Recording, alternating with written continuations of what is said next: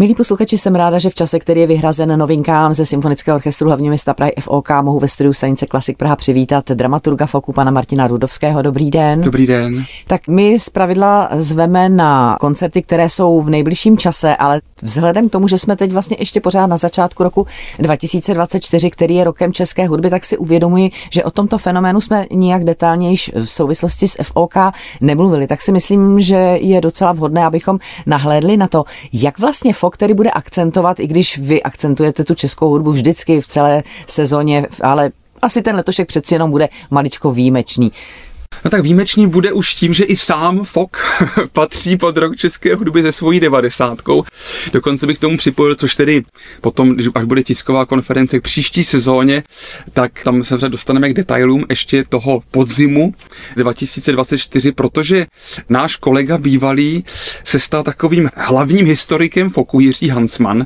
Velmi ho obdivuji a on kutá, kutá, různě čítá, čítá a objevil, nechci říkat detaily ještě ani co se týká data, ani co se týká programu, ale objevil ten historicky úplně první koncert Foku, který jsme jako neměli, tím, že vlastně schořela omylem při spojeneckém náletu za část staroměstské radnice, kde byl fond, respektive archiv Foku při založení, tak jsme o spoustu dokumentů přišli. Že jsme i přišli o ten zahajovací koncert a tak jsme tak odhadovali, tak vždycky se říkalo tak podzim 34, tak teď to datum máme. Takže víme skutečně, že Fok také patří k roku české hudby tím založením podzim 1934, protože to vždycky bylo trošku nejisté. No a zároveň i v, vlastně ve 30. 40. letech vznikla ta, řekl bych, osa česká, kolem které se stále fok točí a které v těch posledních sezónách jako je vlastně symbolizováno tím, že je 28. říjen má vlast novoroční ze zpravidla, letos zpravidla, výjimka zpravidla, protože tím, že je folk orchestr v Japonsku, tak Hradecká filharmonie hrála jako z toho jiný program než slovanské tance. No a před Velikonocemi většinou na buď zelený čtvrtek nebo tu škaredou středu je Dvořákovo stabat máter. Takže vlastně už vždycky v základu přesně je to, jak říkáme rád, folk české hudby, tak prostě už vlastně to je v každé sezóně a obecně i té české hudby je samozřejmě dost, ale je pravda, že pro první polovinu roku 2024, že druhou odhalíme až časem v Dubnu, tak vlastně vznikl takový princip, kdy jsem vyzval zahraniční dirigenty, kterých je většina v této části sezóny, aby si vybrali právě k poctě české hudby nějakou svoji milovanou skladbu. A to vlastně vytvořilo úplně základní princip skoro všech abonentních koncertů orchestrálních pro to jaro, řekněme leden až červen 24.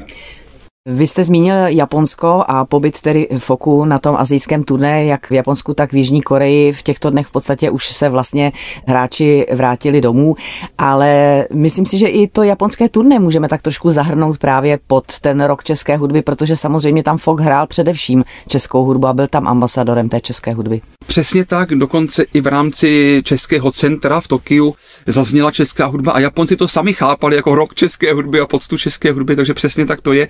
Jinak toto turné je tradiční, řekněme, protože Japonci mají ten leden braný celý jako vlastně novoroční měsíc, takže všechny ty koncerty byly v podstatě v těch různých městech jako novoroční. A pro ně úplně základní novoroční skladbou je novosvětská, takže to prostě a zejména samozřejmě Largos novosvětské, to je podobně jako třeba ve Spojených státech, tak v Japonsku je bráno v podstatě jako novoroční hymna téměř, takže jako když mi řekl, že je rok české hudby, tak oni brali, my máme ale rok české hudby. Každý leden, protože prostě všechny ty novoroční koncerty jsou prostě spjaty s novosvětskou symfonií. Takže ano, je to tak, ale letos zvlášť to vlastně bylo vyloženě Dvořákův včelový koncert, části slovanských tanců, novosvětská a tak dále, spoustu české hudby, je to tak. Tak to už je vlastně za námi a vy už jste naznačil, že jste tedy oslovil zahraniční dirigenty, aby se s tou českou hudbou popasovali tady u nás, tak pojďme se zastavit u některých těch projektů tak vlastně jsou to hlavně čtyři hostující dirigenti. Jeden z nich, i mě to mátlo, má italské jméno, no italské, já jsem ho oslovil s tím, že to je krásné italské jméno, že se jmenuje Case Scalione a on říkal, já jsem z Texasu, jmenuji se Case Scalione a rodiče mě pojmenovali jako případ Scalione, no. Takže on se jde D, ne, ne D, ale Case Scalione. No a on je toho času šéf dirigent významného francouzského orchestru.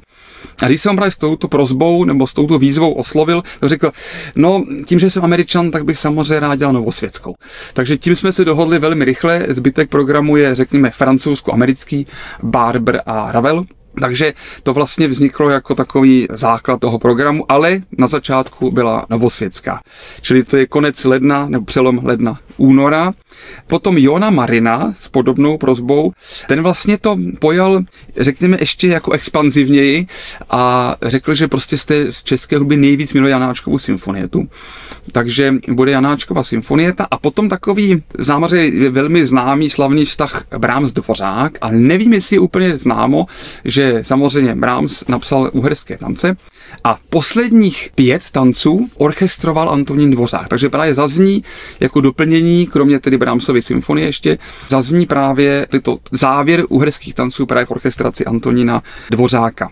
No a dále Andrej Borejko, to je na konci února, kromě české premiéry Sejova dvojkoncertu pro dvě trubky, Sergej Nakarjakov a Gábor Boldocky, zazní taková taky zvláštní věc, totiž Bedřich Smetana nám orchestrům toho tolik zase neodkázal.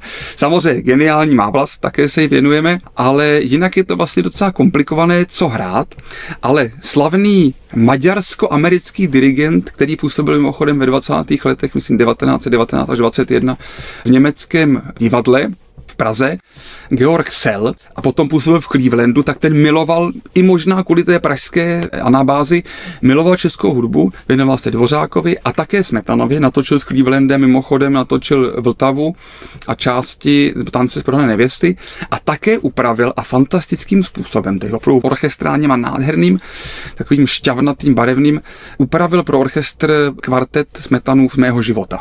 To je nádherná i nahrávka, on to s tím Clevelandem i natočil, takže to uvedeme a to si právě vybral Borejko jakožto takovou poctu české hudby, což mě teda hluboce, mě to v nejlepším slova smyslu zasáhlo, že takovouhle nádhernou věci vybral.